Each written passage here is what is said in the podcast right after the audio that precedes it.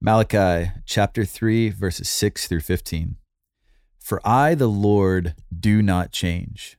Therefore, you, O children of Jacob, are not consumed. From the days of your fathers, you have turned aside from my statutes and have not kept them. Return to me, and I will return to you, says the Lord of hosts. But you say, How shall we return? Will man rob God? Yet you are robbing me. But you say, How have we robbed you? In your tithes and your contributions. You are cursed with a curse, for you are robbing me, the whole nation of you. Bring the full tithe into the storehouse, that there may be food in my house, and thereby put me to the test, says the Lord of hosts, if I if I will not open the windows of heaven for you and pour down for you a blessing until there is no more need. I will rebuke the devourer for you, so that it will not destroy the fruits of your soil, and your vine in the field shall not fail to bear, says the Lord of hosts. Then all nations will call you blessed, for you will be a land of delight, says the Lord of hosts. Your words have been hard against me, says the Lord. But you say, How have we spoken against you? You have said, It is vain to serve God. What is the profit of our keeping his charge or of walking as in mourning before the Lord of hosts? And now we call the arrogant blessed. Evildoers not only prosper, but they put God to the test and they escape. This is the word of the Lord. Thanks be to God. Okay, well, joined by Jackson Randall today Heyo. for a cheery passage, which the ESV uh, translators fittingly dub "robbing God." um, and so this is what we get into today: this idea of incomplete sacrifices. Um, you know, furthermore, the just unfaithfulness of Israel and how they're ultimately robbing God, which is not a position that sounds particularly desirable, Jackson. Um, and then the, these last two or three verses, thirteen through fifteen, um, it's very reminiscent. It's a it's a different paragraph, um, and it's very reminiscent of Psalm seventy three to me. Um, it, it's the what God is accusing Israel of saying is very similar to um, basically what the wicked in Psalm 73 are saying. Like there, there is no benefit in serving. There's no profit in serving God. Um, and you know, the wicked are, uh, you know, in Psalm 73, it says always at ease, they increase in riches. Yeah. Um, and so, and here it says evildoers not only prosper, but they put God to the test and they escape. And so, um, this is, this is an interesting passage and, I think very, very, very applicable to us. So, Jackson, yeah. um, what are your thoughts on robbing God? Yeah. Should one do it? no. All right. Done. Well, for Jackson Randall, my, the Jason Dees' uh, ODR speech at the end just queued up in my mind. as yeah, yeah, that. yeah. Thanks Um, for listening. You know, as I as I read this passage, my mind first drifts off to some preliminary like statements that I think are important to make because um, several years back I was talking with a friend who happens to be an Old Testament scholar, and he kind of helped me make sense a little bit of Hmm. how to read the prophets and the minor prophets in particular for all they're worth because um, I don't know if how many of you have spent a lot of time in the minor prophets, but they can be rich but also pretty tough to read. And if you read them back to back, it sort of sounds like they're all saying the exact same thing. It's just with like slightly different emphases. And um and so anyway, here's sort of a summary of what Old Testament scholars uh, will will say. These are good questions to ask when you're reading the prophets and the minor prophets in particular. What is God's legal suit against Israel? Hmm. What sort of judgment is announced as a consequence? How does the prophet issue a call to repentance? How does the prophet make it clear that Israel's rebellion will not stand in the way of God's unfailing purposes? And how does the prophet affirm God's faithfulness to his covenantal commitments to usher in his kingdom and fulfill his promises? So, as I'm thinking about that list of questions, what's God's legal suit against Israel? So, we're seeing in Malachi and really in all the prophets that these prophets are bringing some sort of accusation against the people of God. Mm-hmm. You're saying, "Hey, God has something against you," and and in this uh, particular uh, book, we see that uh, Israel, uh, although they were issued a, a call to repentance previously by a different prophet, and they were actually doing pretty well, they have again uh, sought to rebel against God, and it seems like the the temple is really coming into question here, and how the people of God are like responding to or towards the temple, and what they're Mhm. doing is is they're making it so that the people who uh, are trying to work the temple aren't able to survive because they're not giving them tithes and offerings.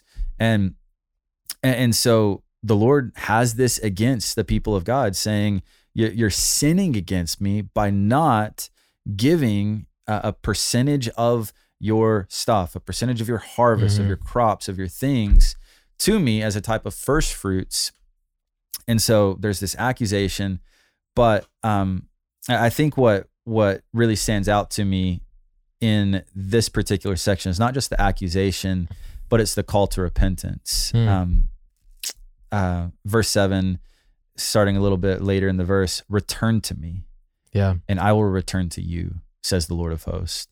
But you say, but you say, how will we return? Will man rob God? Yet you are robbing me. But you say, we have robbed you in your tithes and your contributions. You're cursed. And he goes on, and then he says in verse 10, bring the full tithe into the storehouse, that, th- that there may be food in my house, and thereby put me to the test, says the Lord of hosts, if I will not open the windows of heaven for you and pour down for you a blessing until there is no more need. Mm. So there's like a really strong accusation in this. Um, you know, God is not pleased with his people's actions. They're undermining the work that the Lord wants to do to make his people be a blessing to all peoples Yeah. by not being faithful.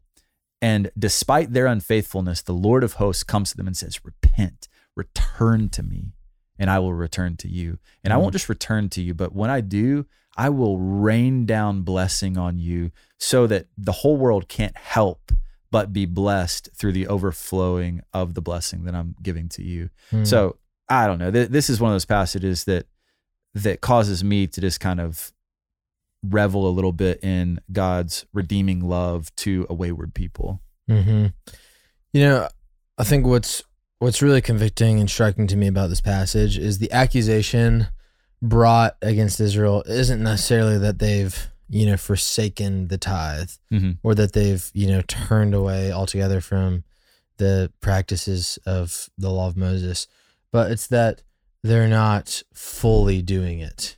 They're they're not bringing the full tithe, um, and I think what is like very you know kind of a shock to the system in these words is that this partial surrender to God, this partial obedience is actually you know in god's eyes it, it is robbing him. It- Yeah. it's it's full on um, hostility. And you know god says this from a disposition of such mercy. Um, you know you read from verse 7 return to me and i will return to you says the lord of hosts and so the lord he's not left the the altar you know he, he has not No. like left them uh, to destruction and he, he's calling them back into fellowship with him and what is standing in the way is greed Yeah. and, and it's this greed that's leading them to cut the corners on their devotion Right. to god and i think that that hits very close to um, the heart of so much of my tendencies Yes. in my walk with the lord is to is not to you know abandon altogether but to slowly uh, trim away the inconveniences right. um, to keep the things that I want to keep and to, you know, generously give to the church or to, uh, you know, give time to people or generously give the things that I don't really want Yeah. or need. Yeah. And, uh, and the Lord is, is saying, you, you've totally thrown away the heart of, of serving me and of loving me and of being in fellowship with me. And I think 13 through 15 reveals what what is the core belief of somebody who will not surrender everything to God, will not come to the altar with open hands. Yeah. It's the the core belief in that heart, whether it's mine or yours or the Israelites, the core belief is that there is no profit in serving God. yeah. Right. Exactly. And that like is so convicting It's so um, because uh, it, it's it's not that you're being you know super money wise it, it's not that um you know you're just getting a good you know set up now and then you're going to reconfigure things down the road it's that you are being disobedient because you don't believe that it is profitable to serve god You don't think it's worth it. yeah Yeah. Oof. Absolutely. and like that that is that is a challenging word to us. And um you know but I, I i don't want to like only lay that out there because there's a there's two awesome things. One is in today's passage and the other this this little thing is sandwiched. So first god says you know return to me and i will return to you. Amen. and then tomorrow's um, passage is basically this it's the turning point of the book towards those who would respond to God's word. And so um, this should not invoke, you know, just like this devastating shame and guilt that lies over us like a wet blanket. But it, it should prick our hearts to to turn to the Lord with fully open hands. But uh, there's a much better promise and a much better prophet waiting for us on the other side.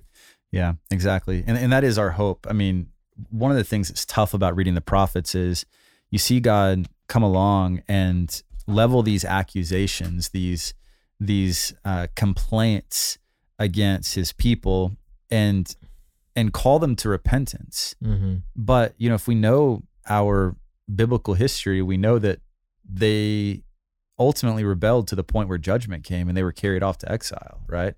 And and, and like judgment came down on them. Mm-hmm. and and so the people of god continually failed over and over again. It wasn't like they rose up and they showed the true power of humanity and that we're all we're all actually good in ourselves.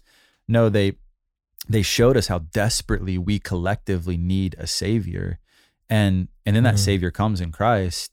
The the the better prophet comes um, the one who speaks a true word.